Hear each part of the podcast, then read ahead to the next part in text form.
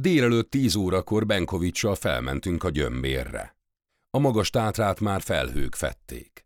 Pihentünk, kávét főztünk, majd nyugat felé közel a gerinchez tapostuk a friss havat és sziklákat, míg végül a gyömbér főteknőjében balra-délre leereszkedtünk.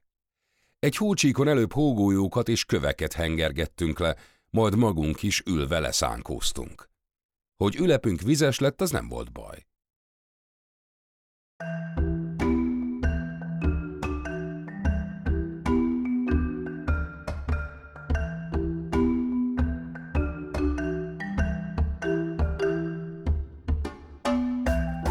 Sziasztok! Ez itt a Túranapló második évadának tizedik adása. Én András vagyok. Ezzel az adással véget ér a Túranapló második évada, de a Túranapló mint podcast természetesen nem. Már szervezem a következő évad adásait is. Szóval addig is stay tuned, vagy maradjatok velünk. A mai adás a megszokottnál személyesebb hangvételű lesz, ugyanis a dédapám Frenyó Lajos két 1929 őszén 40 éves korában írt tátrai túra beszámolóját dolgozom föl. Az első, kétnapos túra célpontja a Gyömbér volt, míg a másik alkalommal a Veport mászták meg. A beszámolókat egyébként 2019 nyarán fedeztem föl, amikor egy könyvet kezembe véve kihullottak annak lapjai közül. Ekkor meg is osztottam őket a személyes honlapomon, de azt gondolom, érdemelnek annyit, hogy a túranaplóban is szó essen róluk. Apropó túranapló. Ha tetszik a podcast, és szeretnétek támogatni az elkészültét, a podcast.hiking.hu per támogatás címen megtehetitek ezt, a linket megtaláljátok a leírásban is.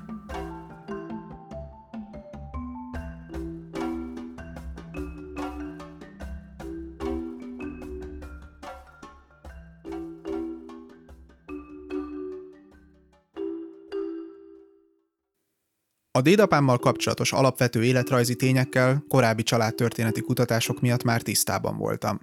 1889-ben született a felvidéki Nagyszaboson, később Nyustyán és Rimaszombatban is éltek. Budapesten járt egyetemre, egy ideig Nagyváradon laktak, majd, már dédanyámmal együtt, pár újabb budapesti év után 1921-ben visszaköltözött Rimaszombatba.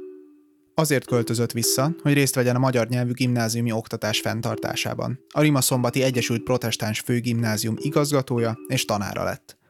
A 40-es évek elejétől haláláig újra Budapesten élt, ahol gimnázium igazgatóként és fizika-matematika szakos tanárként dolgozott.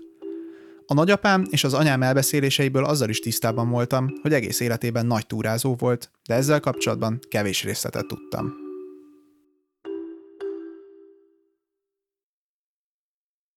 Bár az életrajzi adatok már megvoltak, szerettem volna, még így nagyjából 50 évvel a halála után is, egy kicsit jobban megismerni a dédapámat, mielőtt bemutatom a túráit. Ezért úgy döntöttem, hogy legközelebb, amikor meglátogatom az anyámat, előkeressük a dédapám megmaradt papírjait, és beszélgetünk róla egy kicsit. Az volt az elképzelésem, hogy mesélj valamit a nagyapádról. Egyáltalán hol van egyébként most az a túra beszámoló, azt tudod? Melyik túra beszámoló? Hát amit felraktam a honlapomra, amiről ez az epizód szólni fog. Fizikailag hol Aha. van? Mint hamar kiderült, a doboz, amiben a papírok vannak, persze a beépített szekrény felső polcán van, létre kell hozzá, és rém nehéz is. Akkor fel kell ide mászni. Azoknak ott kell lenniük, amire az van írva, hogy nem, másikba, nem, a következőbe. Következőbe.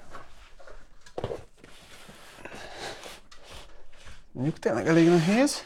Nagyon nehéz, de majd itt most már, hogyha oda lemész, és kicsit errébb tolod a létrát, akkor ketten meg tudjuk fogni két oldalon. És a nappaliba vigyük át. Hát vihetjük a nappaliba. Ja. Órákig böngésztünk. A doboz tele van érdekes dokumentumokkal. Igazolványok, hivatalos iratok, jegyzetek, levelek. Egy fontos levelek feliratú kisebb dobozban például közel 60 olyan levél volt, amiket a dédapám írt a dédanyámnak 1910 és 1925 között. Ezt például 1912-ben írta, akkor is épp a Vepor környékén készültek túrázni, pont mint az 1929-es túra beszámolóban. Tegnap apám kijelentette, hogy ezentúl csak is az ő engedelmével tehetek kirándulásokat. Nem szóltam rá semmit, de azt mondhatom, hogy soha még csak be nem jelentem nála ezek után az esetleges eltávozásomat. Ezt mikor írja? Melyik évben? 1912. július 21. Holnap is lesz egy társas kirándulás, 8 személyel a Tiszolci fogaskerekű vasút mellékére. Gyönyörű erdők, hegyek, szakadékok vannak azon a tájon. A vasút óriási magas viaduktokon halad a hegyre föl. Ott leszünk egy napig, sütünk zsiványpecsenyét, még ma elmegyünk Rimafűrészre, ahol egy családnál töltjük az éjszakát, s másnap ezekkel együtt megyünk tovább. De volt még az iratok között egy naplófüzet a Csehszlovák Turista Klub 1928-29-es túráiról is. Ez szlovákul íródott, így nem tudtam elolvasni. Ebben szívesen fogadok segítséget a szlovákul beszélő hallgatóktól. Ha segítenétek lefordítani, írjatok egy e-mailt a podcast kukachhiking.hu-ra. Volt a dobozban még egy mappa is, benne a dédapám halála utáni részvétnyilvánításokkal. Az egyiken megakadt a szemem, mert Benkovics Kláritól érkezett. Ez azért volt érdekes, mert a dédapám a gyömbérre kettesben ment egy Benkovics Gyula nevű emberrel, aki a Vepori nagyobb társasággal megtett túrán is ott volt. 1929 környékén Benkovics Gyula újságíró volt Rimaszombatban. Túrázás iránti vonzalmuk és felteltően barátságuk is hosszú életű volt, ugyanis tíz évvel később, 1939. februárjában az első Magyar Turista Egyesület, a Magyarországi Kárpát Egyesület Rimavölgyi osztályának megalakításakor Lajos ügyvezető alelnök, Gyula pedig titkár lett. Ezt írja Klári nehezen olvasható kézzel írott levelében. Na, kedves Edókám, neked írok, de az egész árva Frenyó családnak szól. Hetek óta halogatom a részvétsorok írását, mert a hír, hogy az én Frenyó bácsim, az én retteget, de imádott tanáruram nincs többé. Azaz, dehogy mindig is lesz. A nap nem múlhat még el, hogy valahogy eszembe ne jusson. Ez nem költői túlzás, ez az igazság. Fizika tanárom volt hét évig, erre mindig büszke leszek, és hogy valamint konyítok a villamosított háztartás alapismereteihez, és a logikus, matematikus gondolkodáshoz ezt kizárólag neki köszönhetem. Nemrég a Dumbié Gyömbér tövében üdültem babával együtt. Nap mint nap emlegettük, hogy az én jó apámmal mennyit gyalogoltak ott a sziklák között. Erikát már nem találtam, de pár szál enciánt az ő emlékükre őriztem az ablakban, ahonnan a hegy csúcsát láttuk pipálni, és folyton arra gondoltam, hogy gyerekkoromban, amikor pipájával a konyhában mesélte a csúcsmászásokat, engem az örökre megragadott. Remélem egyszer még személyesen is elbeszélgethetünk arról, ami soha vissza nem térhet. Millió ölelés, dr. Galán Táné Benkovics Klári. Ennyi tehát a bevezető. Átadom a szót dédapámnak, akinek Galambos Péter kölcsönözte a hangját. Gyömbér 2045 méter 1929. szeptember 27-én délután 3 óra 15-kor vonattal indultunk Rima szombatból ketten, Benkovics Gyula és én Breznóra.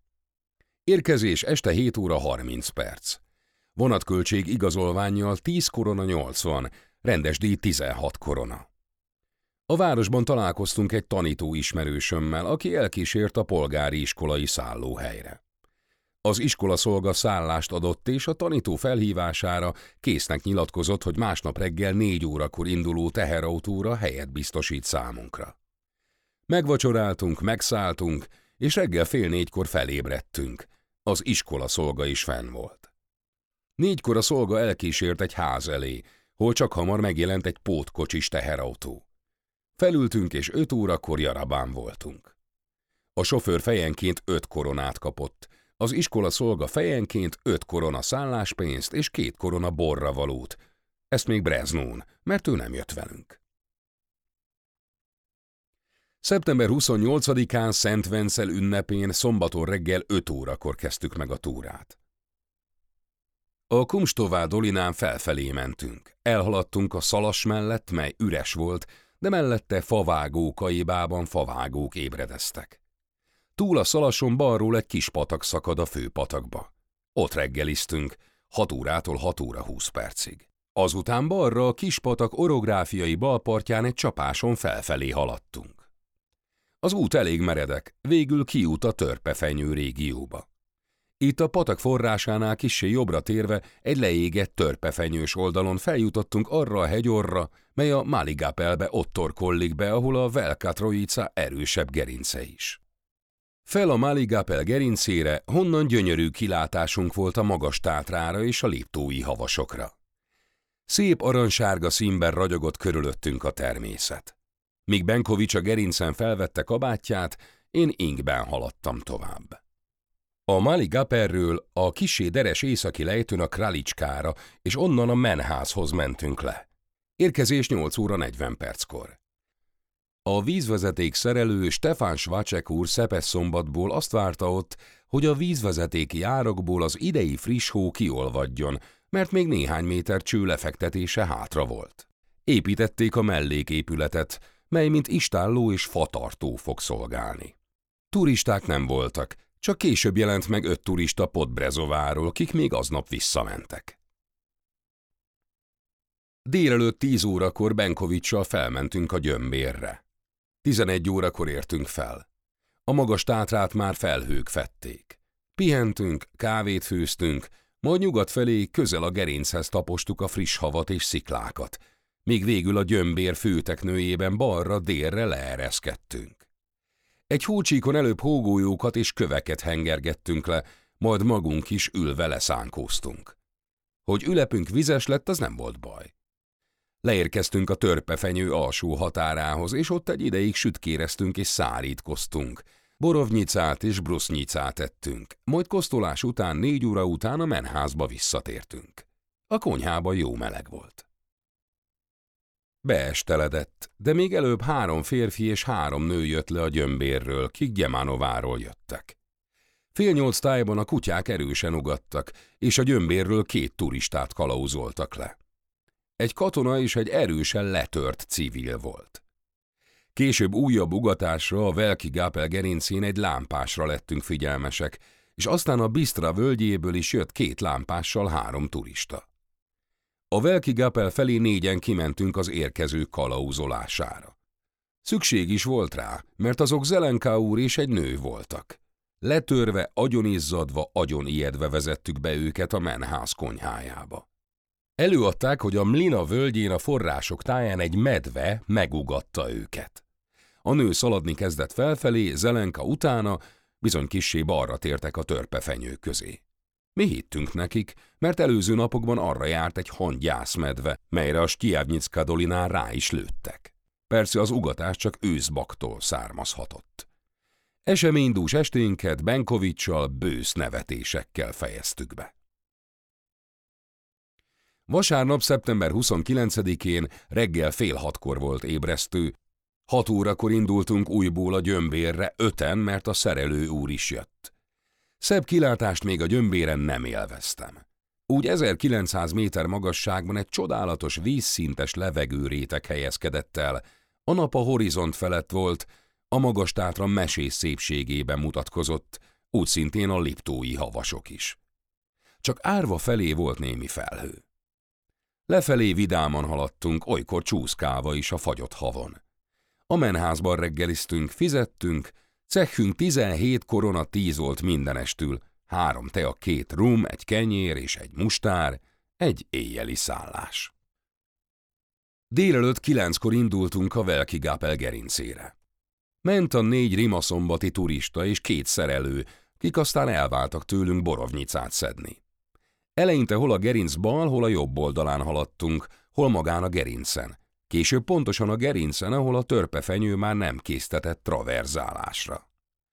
E helyről és a Velki Gápel végcsúcsáról felejthetetlen látványunk volt a gyömbér, Krupovahola Hopok hármas csúcsú gerincére, a Maligaperre, Babiaholára, Skalkatatranszkára és a Kotlicskára. Minden aranyszínben úszott, a szürke kövek és fehér hócsíkok tarkították a látványt. A Velki Gaperről, ahol a gerinc délfelé ketté hasad, a jobboldali nyugati, alacsonyabb, de hosszabb ágat követtük. Törpefenyőn át alacsonyabb cirbolyák közé, majd lucfenyvesbe értünk, ahol már kifejezett csapást is találtunk.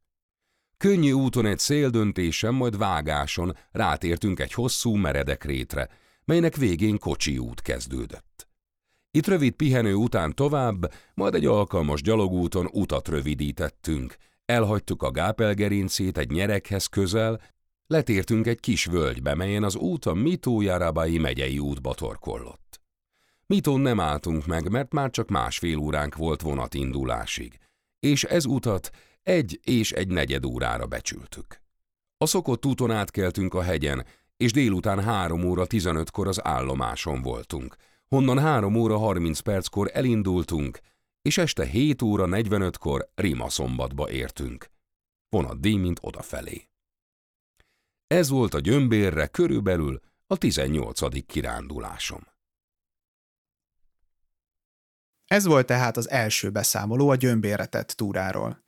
Nem csak a dédapám volt oda a gyömbér panorámájáért, 1936-ban így írt róla Fábián Dénes a turisták lapjában. Szépek impozáns sziklafalai, és páratlanul szép az a körkép, ami innen szemeink elé tárul. Nincs a felvidéknek az a hegysége, amit innen nem láthatnánk. Figyelmünket különösen a közeli liptói havasok és a magas tátra csipkés ormai kötik le, de széttekintve egymás háta mögött sokasodó hegyrendszereket fedezünk fel, melyek végül a horizont ködbevesző síkjába olvadnak bele. A Kárpátok koszorúját kelten az itt-ott előbukkanó eperjes tokai hegylánc vonulata zárja be, előtte Gömör és Abaúj hegyei, majd a Vepor és a Fabova hóla csoportja esik közelebb hozzánk. Alattunk az alacsony tátra völgyei és hegyei hullámzanak, és kísérnek le az erdők alsó határára, az ember lakta helyekig, hol az örökké siető folyók viszik az Alföld síkjára a Kárpátok üdvözletét. A következő beszámolóhoz előre csak annyit fűznék hozzá, hogy az elején említett hosszú szói barlang, a Baradla barlangrendszer, vagyis az Akteleki Cseppkő barlang szlovákiai bejárata, a KCST, szlovákul Köcsösszöttö, pedig a már említett Csehszlovák Turista Klub nevének rövidítése. Vepor, 1341 méter. 1929. október 6-án nem tudtunk elmenni a hosszú szói cseppkőbarlangba, mert a Köcsös Ötö központjának engedélye nélkül a meglátogatás már nem lehetséges. Lehet, hogy ez csak átmenetileg van így, de lehet, hogy ez az átmeneti idő hosszabb lesz a kelleténél. De nem mehettünk a helyette tervezett vepoli kirándulásra sem oly módon, ahogy azt eredetileg terveztük, Tudnélik, hogy a Teplicsnói vadászházban éjszakáztunk volna, mert ott éppen prágai minisztériumi vendégek voltak. Elindultunk tehát Rimaszombatból az első vonattal 5 óra 54 perckor, Tiszolcra érkeztünk 8 órakor. Menetdíj 8 korona 80, igazolványjal 6 korona. Kiszálltunk a nagyállomáson és a Furmányec patak völgyén az országúton haladtunk, amíg Bánovó állomással egy vonalba nem értünk. Ezt Iszolctól 8 kilométer távolság és másfél óra alatt tettük meg. Itt balra a legelső erdei úton betértünk, mely út eleinte egy rét szélén, később egy lejtős rét közepén vezet. A napos réten leültünk reggelizni 9 óra 40-kor. 10 óra 15-kor indultunk tovább, szám szerint 12-en, 7 nő és 5 férfi. A nők Kovács Istvánné, Recska Piroska, Gabnai Gizi, dr. Lange Edith, Pavlová Zuzka, Rosenberg Mili, Frenyó Zsófia. A férfiak Bátori Andor, Gabnai Antal, Benkovics Gyula, Gabnai Zoli és én. Haladtunk felfelé a patak bal orográfiailag jobb partján vezető úton. A balra vezető elágazásokat nem vettük figyelembe, de jobbra a patakon át sem tértünk. Egy helyen ugyan tévedésből jobbra tértünk át a patakon, és a patak jobb orográfiai balpartján egy nagyon rossz úton haladtunk tovább, mert nem akaródzott visszamenni az elhagyott útra, mely tőlünk 20-30 lépésnyire balra vezetett tovább. Végül mégiscsak visszamentünk egy csapáson, és egy kis rétecskét átszelve kiértünk a Vepor főgerincén lévő széles füves nyeregre, ahol egy napos részen pihenőt tartottunk. Ez 11 óra 15 perckor volt. 10 perc pihenő után folytattuk utunkat, és áthaladtunk a Bánová, Rosszipok és Várta hegyeken, tehát kétszer-háromszor fel, majd ismét kevéssé lefelé haladtunk, a Veporról keletre húzódó főgerincen vagy annak közelében.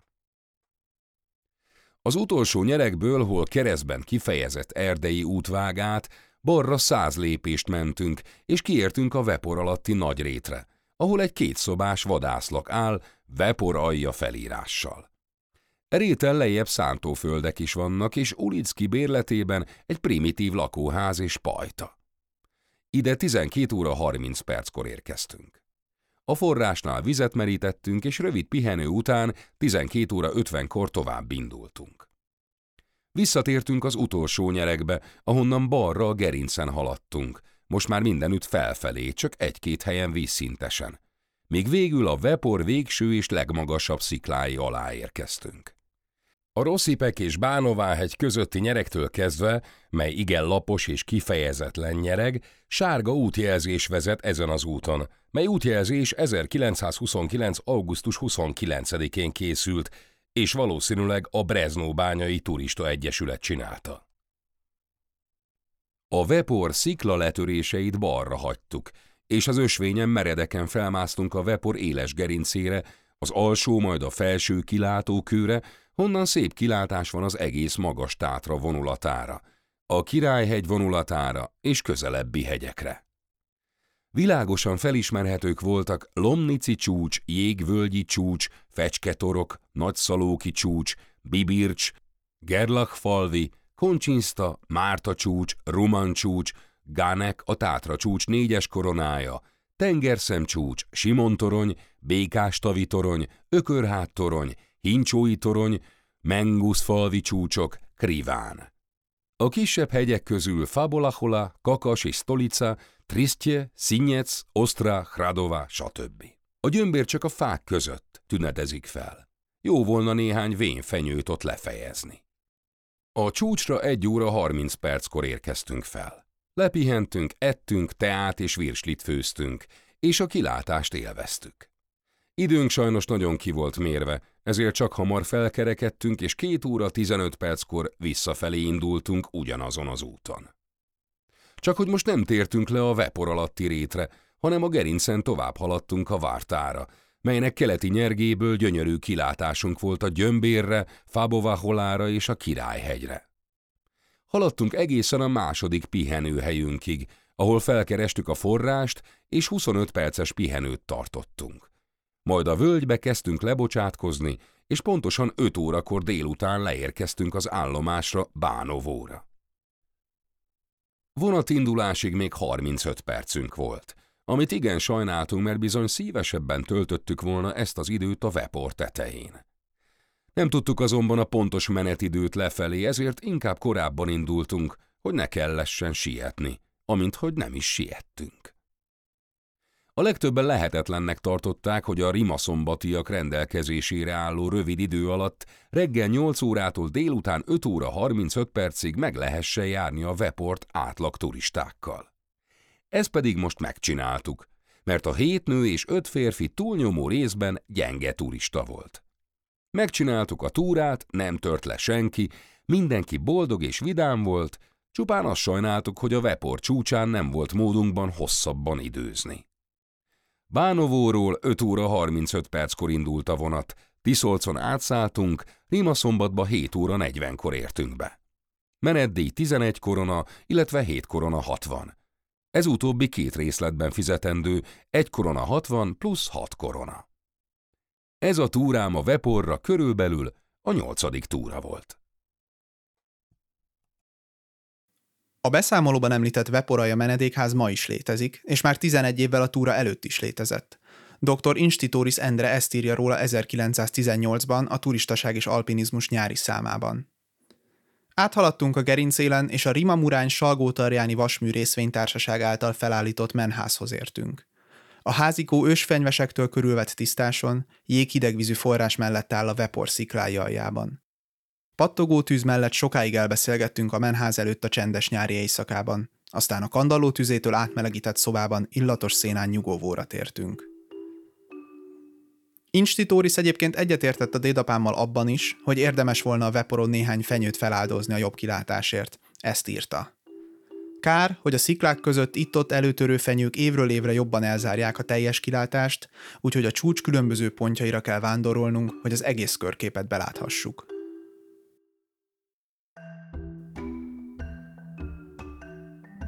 Ez volt a Túranapló második évadának tizedik évadzáró adása. Köszönöm Galambos Péternek, hogy a hangját kölcsönözte a beszámolóhoz, Sebény Gabriellának pedig a szlovák nyelvvel kapcsolatos tanácsait. Ha bármilyen kérdésetek, ötletetek, megjegyzésetek van, írjatok e-mailt a podcastkukachhiking.hu címre. Akkor is írjatok, ha esetleg tudtok szlovákul, és lenne kedvetek segíteni lefordítani a Csehszlovák Turista Klub naplóját. A túranapló honlapját a podcast.hiking.hu címen találjátok, ha pedig tetszik a műsor, és szeretnétek támogatni, azt a podcast.hiking.hu per támogatas oldalon keresztül tehetitek meg. A honlapon kívül megtaláltok engem Facebookon vagy Instagramon is másfél millió néven, amely profilokon egyébként a saját kék túrámról számolok be. Most egy kis szünet jön, de a harmadik évadban újra találkozunk majd. Addig is, köszönöm a figyelmet, sziasztok!